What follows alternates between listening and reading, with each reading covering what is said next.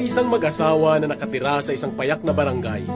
Ang mag-asawang ito ay nabiyayaan ng labing isang anak, anim ang babae at lima ang lalaki. Itinaguyod ng mag-asawa ang pagpapalaki sa kanilang mga anak sa kabila ng kahirapan sa buhay. Lumipas ang panahon, lumaki at nagkaisip ang kanilang mga anak at nagkaroon ng kani-kanilang pamilya. Ang iba sa kanila ay napadpad sa malayong lugar na kung saan ay madalang na silang magkita-kita. Minsan ay inaabot ng ilang buwan bago sila magkatagpo na dala na rin ng kahirapan sa buhay. Kaya naman gumawa ng paraan ng kanilang ama upang sa darating na isang taon sila ay magkita-kitang muli. At ang araw na iyon ay ang kanyang kaarawan. Halos ganito rin ang ginawa ng ating Diyos sa mga Israelita, bagamat sila ay napariwara bilang isang bayan.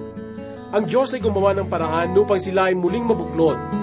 Sa aklat ng Isayas, kabanatang 34 at 35, ay makikita natin kung paano pinagbuklod ng Diyos ang kanyang bayan, na bagamat sa kabila ng kanilang kapalaluan, ang Panginoon ay gumawa ng daan upang sila ay magkaisa at muling magtiwala sa Kanya. Kaya muli nating ituon ang ating puso sa nais ipahayag ng Diyos sa pamagitan ng pakikinig sa Kanyang mga salita na matatagpuan sa Aklat ng Isaya, Kabanata 34 hanggang 35. Ito ay atid sa atin ni Pastor Rufino de la Peret, dito lamang po sa ating programang Ang Paglalakbay.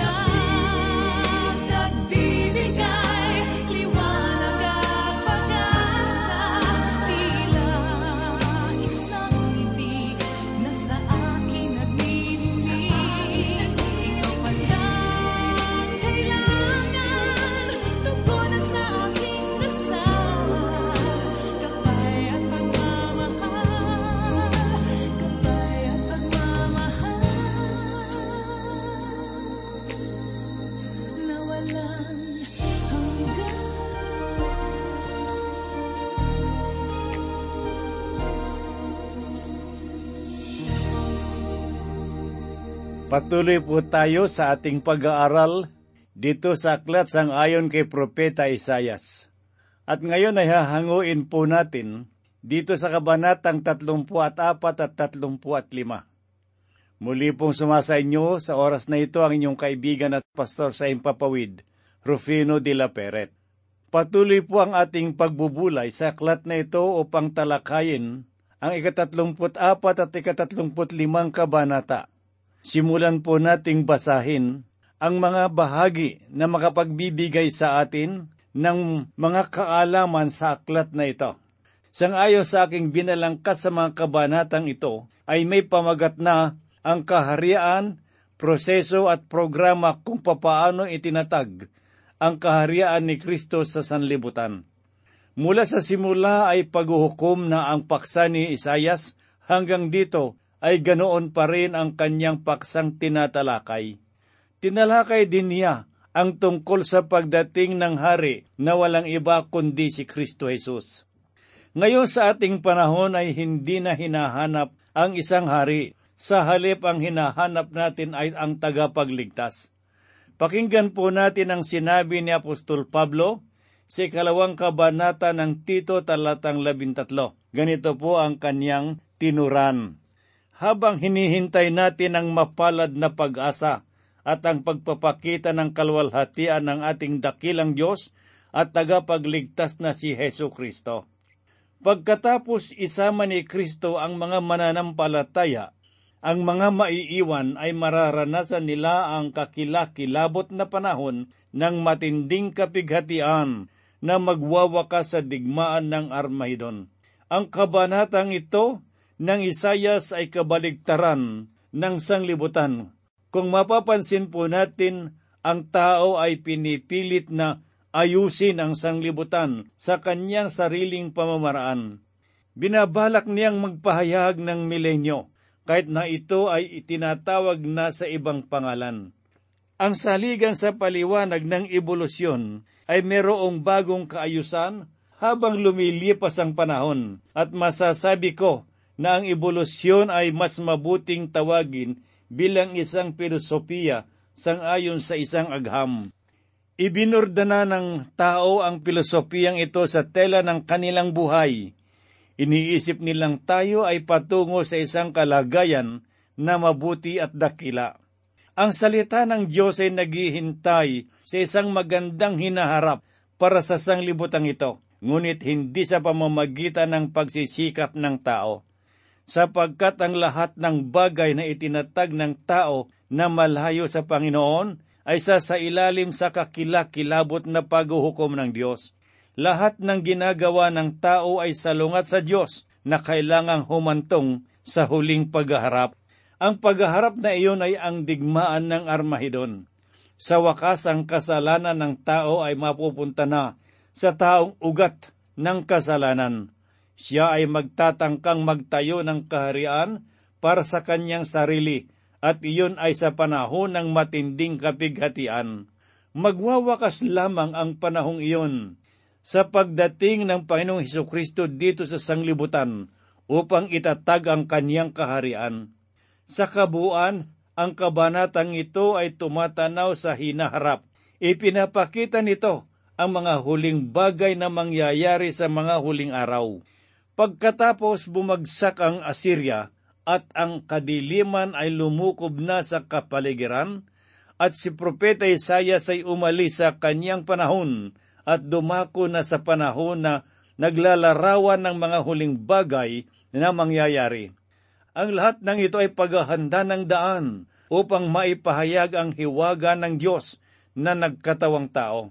Basahin po natin ang unang talata ng Kabanatang 34 na ganito po ang kanyang sinabi kayo'y magsilipat kayong mga bansa upang makinig at pakinggan ninyo ang mga bayan, dinggin ng lupa at ng lahat ng narito ng sanglibutan at ng lahat ng bagay na mula rito.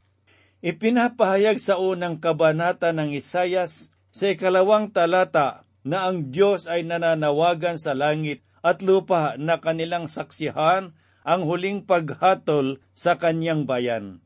Ganito naman po ang sinabi ni Propeta Isayas dito sa ikalawang talata ng kabanatang 34 sapagkat ang Panginoon ay galit laban sa lahat ng bansa at napupuot labat sa lahat ng bansa at napupuot laban sa lahat nilang hukbo.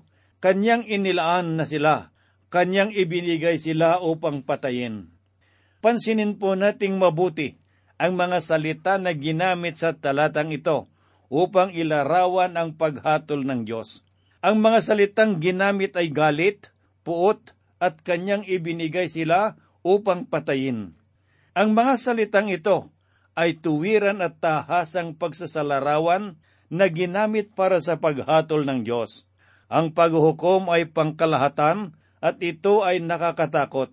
Hindi lamang ito, panahon ng kaguluhan para kay Jacob, bagkus ito ay panahon ng kapighatian ng buong sanglibutan.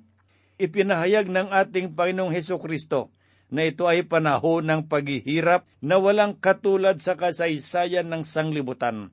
Ang mga tatak at trumpeta saklat ng pahayag ay nagpapatibay at nagpapatunay nito. Maniwala man kayo hindi, ang daigdig ay patungo sa paghuhukom ng Diyos. Sa halip na kaginhawahan ang darating sa mga makasalanang nilalang, ay panahon ng kahirapan ang kanilang mararanasan. Ang lahat ng ating nakikita ngayon ay sa sa ilalim sa panahon ng paghatol ng makapangyarihang Diyos. Ang sinabi ni Isaiah sa ikatlong talata ang ganito, Ang kanilang patay ay tatapon, at baho ng kanilang mga bangkay ay aalingasaw, at ang mga bundok ay tutunawin ng kanilang dugo. Para sa akin ang paglalarawang ito ay kakilakilabot at nakapandidiri sa kasaysayan ng banal na kasulatan wala na akong maisip na mas malala pa rito.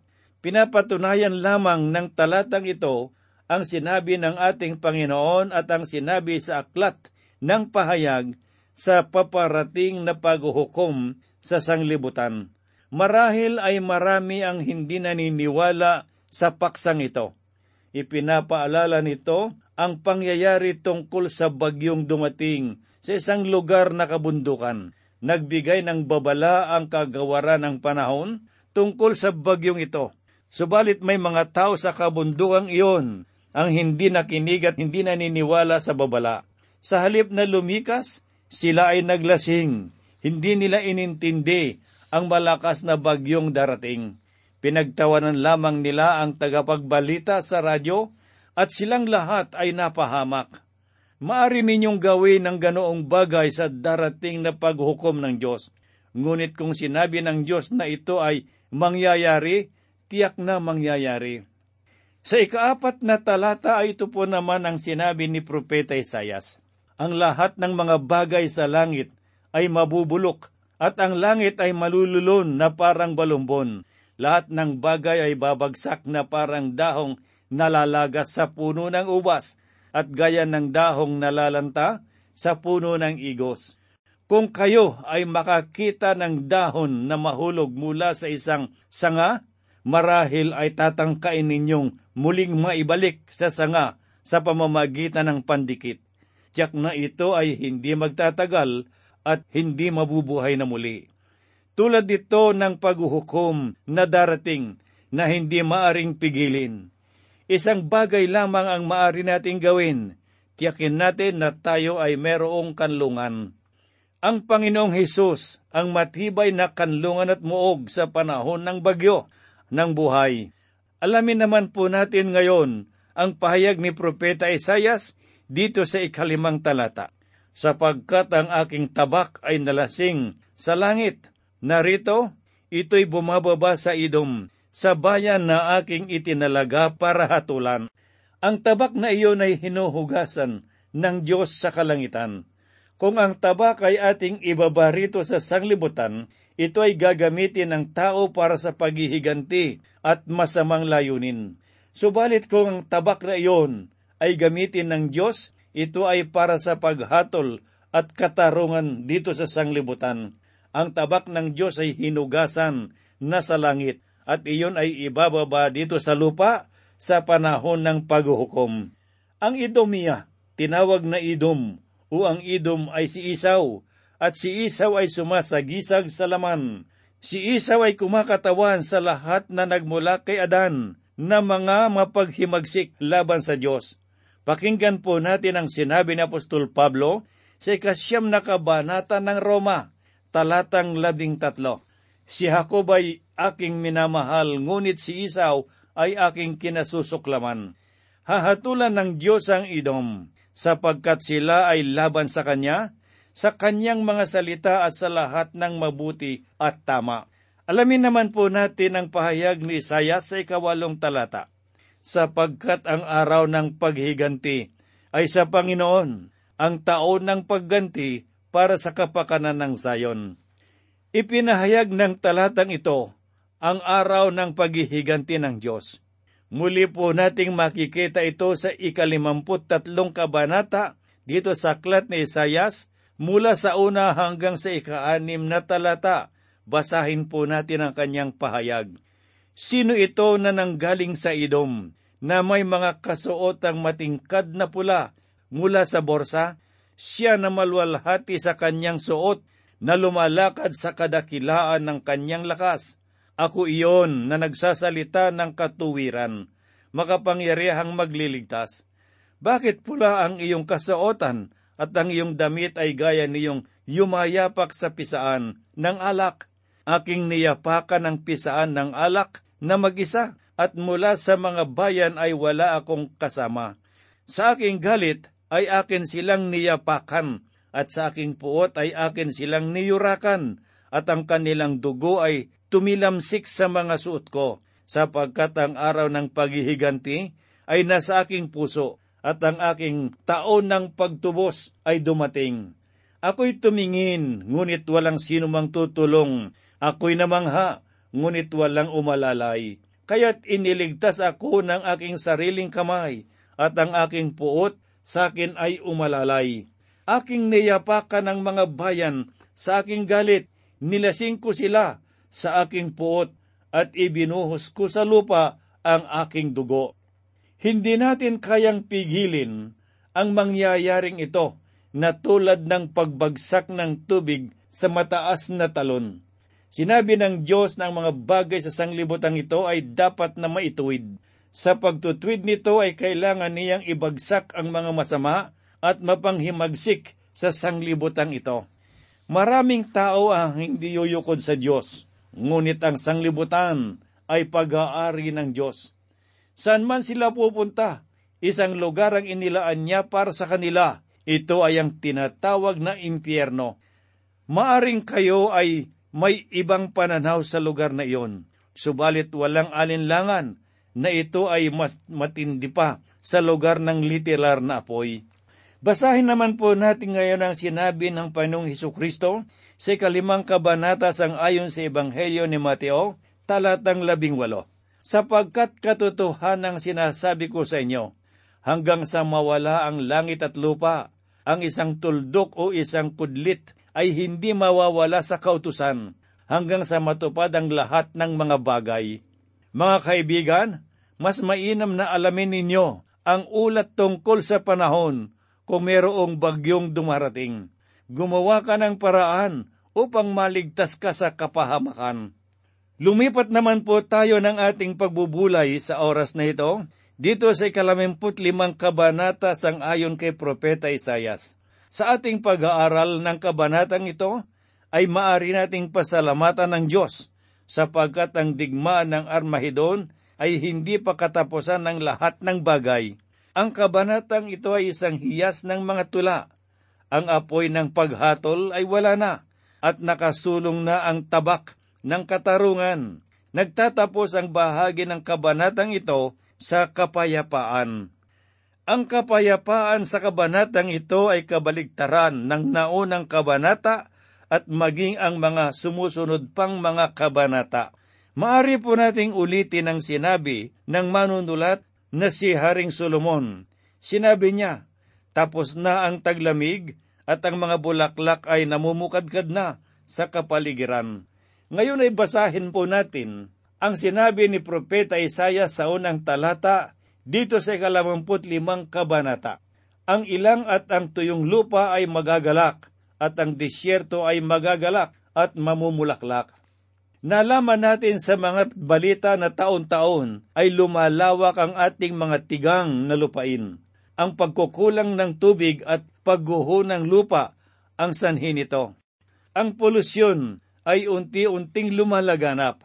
Ang lahat ng mga bagay ay nagbabago sa pagdating ng milenyo. Itataas ang kumpol ng maitim at maruming ulap at ang sumpa ng kasalanan ay mawawala. Tulad ito ng tanyag at magandang pangungusap na nagsasabing ang desyerto ay mamumukadkad na tulad ng rosas. Ito ay larawan ng mangyayari sa sanglibutan. Ganito naman po ang ating mababasa na sinabi ni Propeta Isaiah sa ikalawang talata. Ito ay mamumulaklak ng sagana at magsasaya na may kagalakan at awitin. Ang kagalakan ng Libanon ay ibibigay rito, ang karilagan ng Carmel at ng Sharon. Kanilang makikita ang kalwalhatian ng Panginoon, ang karilagan ng ating Diyos. Ipinahayag ni Apostol Pablo na ang mga nilikha ay puno ng pagdaing at paghihirap. Basahin po natin ang sinabi ni Apostol Pablo sa ikalawang kabanata sa Aklat ng Roma, talatang dalawamput dalawa. Sapagkat nalalaman natin na ang buong sangnilikha ay sama-samang dumaraing at naghihirap sa pagdaramdam hanggang ngayon. Ngunit mga kaibigan, sa panahon ng milenyo ay magkakaroon ng kagalakan ng lahat. Ipinahayag ni Propeta Isayas sa ikatlot ikaapat na talata ng kabanatang 35 na ganito po ang kanyang sinabi. Inyong palakasin ang mahihinang kamay at patatagin ang mahihinang tuhod. Inyong sabihin sa kanila na may matatakuting puso, kayo'y magpakatapang, huwag kayong matakot. Narito tignan mo, ang iyong Diyos ay darating na may paghihiganti na may ganti ang Diyos. Siya'y darating at ililigtas tayo. Ipinapahayag ng mga talatang ito na ang ating katawan ay mababago, gayon din ang ating pag-iisip. Sa gitna ng mga unos ng paghatol, ang mga anak ng Diyos ay meron pa ring kagalakan sapagkat nalalaman nila na ang Diyos ay darating at sila'y ililigtas. Sa ikalimat ikaanim na talata sa pahayag ni Propeta Isayas ay ganito po ang kanyang sinabi. Kung magkagoyo'y mamumulat ang mga mata ng bulag at ang mga tenga ng bingi ay mabubuksan. Kung magkagayoy, lulukso ang pilay na parang usa at ang dila ng pipi ay aawit ng kagalakan sapagkat sa ilang ay bubukalang tubig at batis sa disyerto. Ang ilang sakit at mga karamdaman ay bunga ng kasalanan. Mga kaibigan, lahat ng ito ay maitataas at mawawala sa panahon na maitatag ang kaharian ng Diyos. Sa ikapito hanggang ikasyam na talata ay ganito po naman ang tinuran ni Propeta Isayas. At ang tigang na lupa ay magiging lawa at ang uhaw na lupa ay magiging mga bukal ng tubig ang tahanan ng mga asong gubat ay magiging latian, ang damo ay magiging mga tambo at mga yantok, at magkakaroon doon ng lansangan, isang daan, at dooy tatawaging ang daan ng kabanalan. Ang marumi ay hindi daraan doon, ngunit ito'y para sa kanya na lumalakad sa daang iyon, at ang mga hangal ay hindi maliligaw roon, hindi magkakaroon ng leon doon, o sasampaman doon ang anumang mabangis na hayop. Hindi sila matatagpuan doon, kundi ang mga tinubos ay lalakad doon. Mga kaibigang nakikinig, napakagandang paglalarawan ni Propeta Isayas ang tungkol sa daigdig sa panahon ng paghahari ni Kristo. Alamin naman po natin ang ipinahayag ni Propeta Isayas dito sa ikasampung talata at ang mga tinubos ng Panginoon ay magbabalik at darating sa sayon na nag-aawitan. Walang hanggang kagalakan ay mapapasa kanilang mga ulo. Sila'y magtatamo ng kasayahan at kagalakan, at ang kalungkutan at ang pagbubuntong hininga ay maglalaho. May naisip pa ba kayong mas mabuti pa sa mga pahayag na ito? Hindi lamang nito tinutukoy ang Israel, bagkus ay kasama rin dito ang mga tinubos na nakapasok sa milenyo dito sa sanglibutan.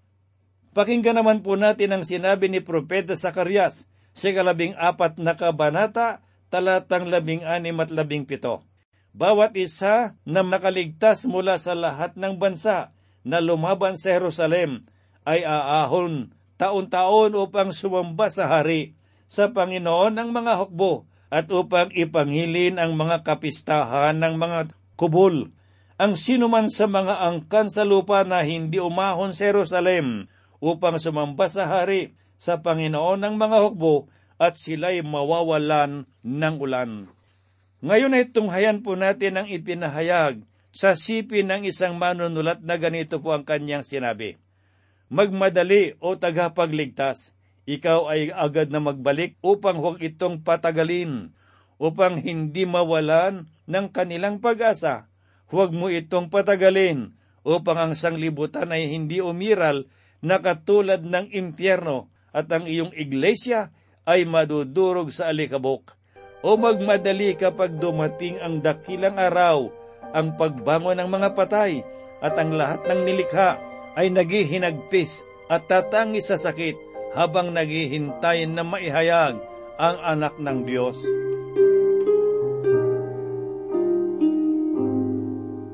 Tayo po ay dumako sa Diyos at manalangin. Maibigin at mapagpalang Ama, sa oras nito, dakilang Diyos kami po'y muling dumudulog sa iyo. Taglay po namin sa kaibuturan ng aming mga puso ang tapat na pag-ibig at pagpupuri at pagpapasalamat. Nilulwalhati po namin ang iyong banal na pangalan sapagkat patuloy mo kaming ginagabayan sa aming pag-aaral at pagbubulay ng iyong mga salita. At sa mga kaibigan at mga kapatid sa panahong ito, na patuloy na nakukulang bunga ng kadiliman ng kanilang pag-iisip, ayaw tanggapin ang mga katotohanang nasusulat sa iyong mga salita. Dalangin ko po, Panginoon, buksan mo at imulat ang kanilang mga mata upang maliwanagan, Panginoong Diyos, ang kanilang mga kaalaman Gayun din po, Panginoon Diyos, aking idinadalangin ang mga kaibigan at mga kapatid na merong dinaramdam sa iyong pangalan, Panginoong Diyos, idinadalangin ko ang lunas ng kanilang karamdaman. Marahil naroon sila sa loob ng kanilang mga tahanan o na nga sa loob ng pagamutan. San man sila naroroon sa oras na ito, Panginoong Diyos. Panginoon, iyon at mang iyong mga kamay, hipuin mo ang kanilang kalagayan. Gayun din sa mga nalulungkot, dahil sa mga pangyayari sa kanilang mga buhay, ikaw ang kanilang magiging kaaliwan. Panginoong Diyos, ang sabi mo'y lumapit kayo sa akin, bibigyan ko kayo ng kapahingahan. Dilangin din po namin ang aming bansa sa oras na ito, dakilang Diyos. Magkaroon nawa ng pagkakaisa at kapayapaan. Magkaroon ng pagkakasundo, Panginoong Diyos. Kami po'y umaasa at nananalig na ito yung gagawin at tutugunin sang ayon sa iyong kalooban sapagkat ang lahat po'y hinihiling namin sa banal na pangalan ng aming Panginoong Diyos at tagapagligtas na si Yesu Kristo. Amen. Kulang ang pag-ibig ko sa iyo Ang pagluhod at aking paglapit sa iyo